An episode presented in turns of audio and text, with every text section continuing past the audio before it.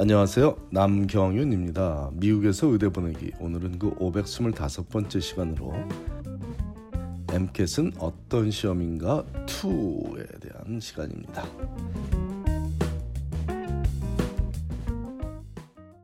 지난주에 이어 MCAT에 대해 좀 더 자세히 알아보기로 하는데 그 중에서도 가장 기본적인 사항부터 다시 짚고 가자면 MCAT라고 띄어서 읽지 않고 붙여서 MCAT이라고 읽는 것부터 확실하게 알고 자녀화되어야 하면 좋을 듯 싶다는 점입니다. SAT처럼 MCAT라고 읽지 않습니다.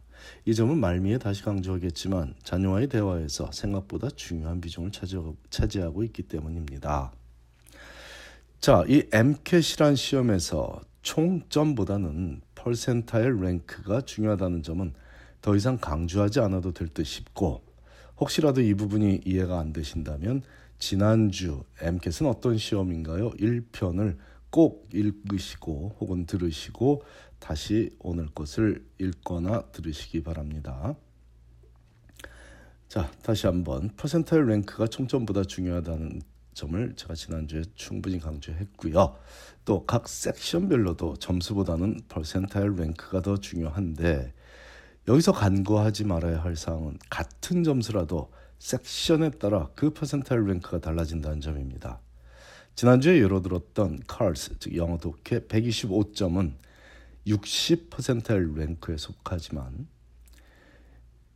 PS 125점 즉 사이컬러지와 소셜러지를 보는 섹션에서의 125점은 47%의 랭크에 속한다는 얘기입니다.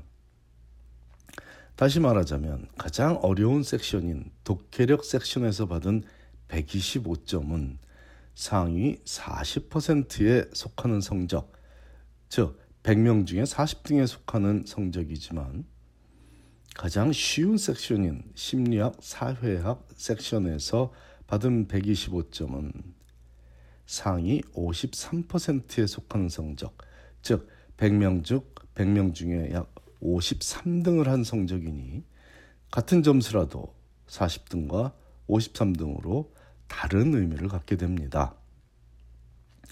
알아본 김에 다른 두 섹션에서의 125점의 의미도 알아보자면 CP 섹션, 즉 케미스트리와 피직스를 보는 섹션에서의 125점은 54%의 랭크에 속하는 점, 점수입니다. 즉 100명 중에 밑에 53%가 있는 46등을 한 성적이며 BB 바이오와 바이오 케미스트리 섹션에서의 125점은 51%의 랭크에 속하는 점, 점수, 즉 100명 중에 51명이 밑에 있는 즉 49등에 속하는 성적입니다. 이와 같이 같은 MCAT 성적이 등수가 다 다른 의미를 갖고 있죠. 그러므로 MCAT은 몇 점이라고 총점을 말하는 것이 큰 의미가 없다는 것입니다. 제대로 분석하려면 섹션 별 점수를 알아야 각 섹션별 퍼센타일 랭크를 알 수 있게 되고 그중 가장 중요한 칼스에서의 퍼센타일 랭크를 알 수 있어야만 학생의 의대 진학 가능성을 예측해 볼 수 있게 됩니다. 이미 여러 번 강조했듯이 독해력 실력이 의대 성적과 직결되어 있고 더 나아가 대부분의 의대생들이 의대 2학년이 끝나기 전에 봐야 하는 의사 면허 시험인 USMLE Step 1 시험에서 어떤 성적을 받을지를 미리 가늠해 볼 수 있는 가장 확실한 기준으로 알려져 있습니다. 즉 MCAT 성적에서 CARS 섹션 성적을 보면 그 학생이 의대를 마칠 때 어떤 레지던시 과정에 매칭이 될 수 있을지에 대해 의대가 미리 가늠할 수 있다는 의미입니다.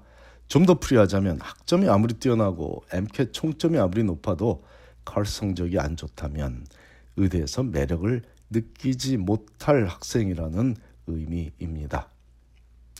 여기서 단순한 계산 한 가지를 해보기로 하죠. 최근 3년간 평균치로 매년 의대에 입학한 신입생은 계산의 편리를 돕기 위해 약 2만 명으로 단순화시켜 잡을 수 있고 최근 3년 동안 평균치로 매년 MCAT 시험을 쳐서 점수를 받은 학생은 매년 약 9만 명으로 잡을 수 있습니다. 그렇다면 9만 명 중 상위 2만 등에 들면 의대에 합격할 가능성이 있다고 극단순화시킨 가설을 만들 수 있고 한인 학생을 포함한 아시안 학생들은 의대에 진학하기가 다른 인종들보다 훨씬 어려우므로 상위 2만 명보다 조금 더 상위권에 들어야 가능하다고 예측할 수 있겠죠.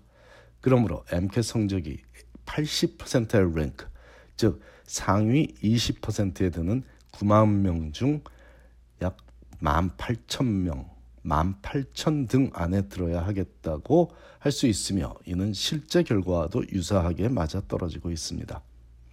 그러므로 MCAT 점수를 총점으로 보면 510점이 80%의 랭크이므로 일단 510점이 넘었는지를 확인하고 그 다음 섹션별로 점수를 확인하되 특히 가장 어렵다는 칼스가 80%의 랭크를 넘어선 127점인지 아니면 71%의 랭크인 126점인지가 가장 중요한 요소가 되겠습니다.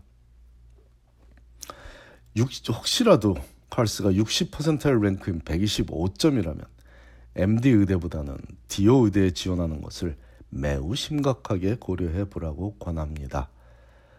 혹시라도 MD 의대와 디오 의대의 차이점을 모르시는 독자가 계시다면 어, 그냥 쉽게 MD 의대, 디오 의대를 구글해 보셔도 좋고 제 칼럼 중에 이런 부분에 대해서 설명해 놓은 부분이 많으니까 한번 찾아보시기를 권합니다. 혹은 조만간 제가 디오 의대에 대해서 다시 한번 정리해 드리도록 하겠습니다. 아무튼 MD 의대보다는 조금 입학이 수월한 디오 의대의 칼스 성적이 60%의 랭크가 넘지 못한다면 MD 의대가 이가 어렵다는 얘기죠 한마디로. 그러니까 디오 의대 포기하지 말고 디오 의대라도 한번 심각하게 고려해 보라고 권하고 있는 겁니다. 물론 MCAT을 한 번만 본 상태에서의 성적으로 결정을 내리는 것은 무모한 일이니 절대로 할 일은 아니고요. 두 번 보는 것까지는 일반적 현상이며 세 번 보는 것도 그리 어색하거나 말릴 일은 아닙니다. 단지 학생이 세 번이나 시험 준비를 하자면 시간도 1년 이상 걸릴 것이고 제대로 하면 2년 이상 걸릴 수도 있고요. 그러다 보면 옆에서 안타깝게 지켜보는 부모의 애간장도 녹아내리므로 가능하면 두 번까지만 보면 좋겠다고 권하는 것입니다. 절대로 세 번 보면 세 번 보면 의대 진학에 부정적이기 때문은 아닙니다.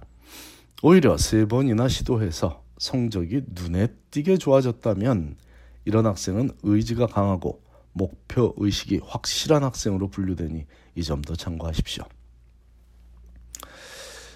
자, 앞에서 MCAT라고 띄어서 읽지 않고 붙여서 MCAT이라고 읽는 것부터 확실하게 알고 자녀와 대화하면 좋겠다는 언급을 했는데 가끔은 대화의 핵심이 아닌 부분에서 어긋나서 언쟁이 생겨 실제로 의도했던 대화는 시작도 하지 못하는 경우가 있기 때문입니다.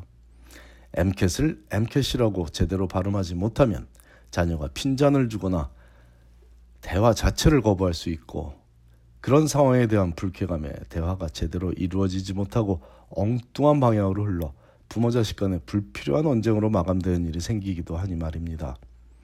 그리고 이런 뜻하지 않은 부모 자식 간의 언쟁은 대부분의 가정에서 흔하게 벌어지는 일상과도 같은 것입니다.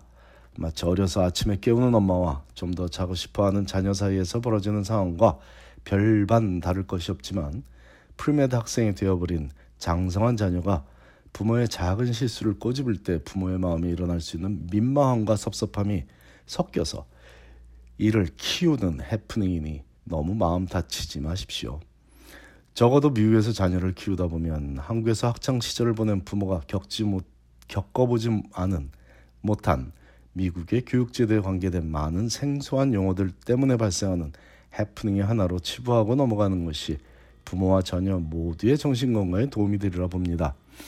이는 저희 집에서도 심심치 않게 벌어지던 일이고 하버드 의대를 비롯한 명문 의대의 자녀를 진학시키고 감사 인사를 온 부모들이 들려주는 그간의 마음고생 얘기들 중 빠지지 않고 나오는 에피소드인 점으로 미루어 보자면 거의 대부분의 한인 가정에서 벌어지고 있는 일이라고 짐작되니 위안을 삼으셔도 좋겠습니다.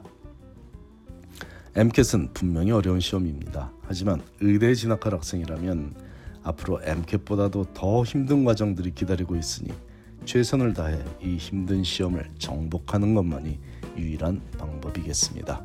감사합니다.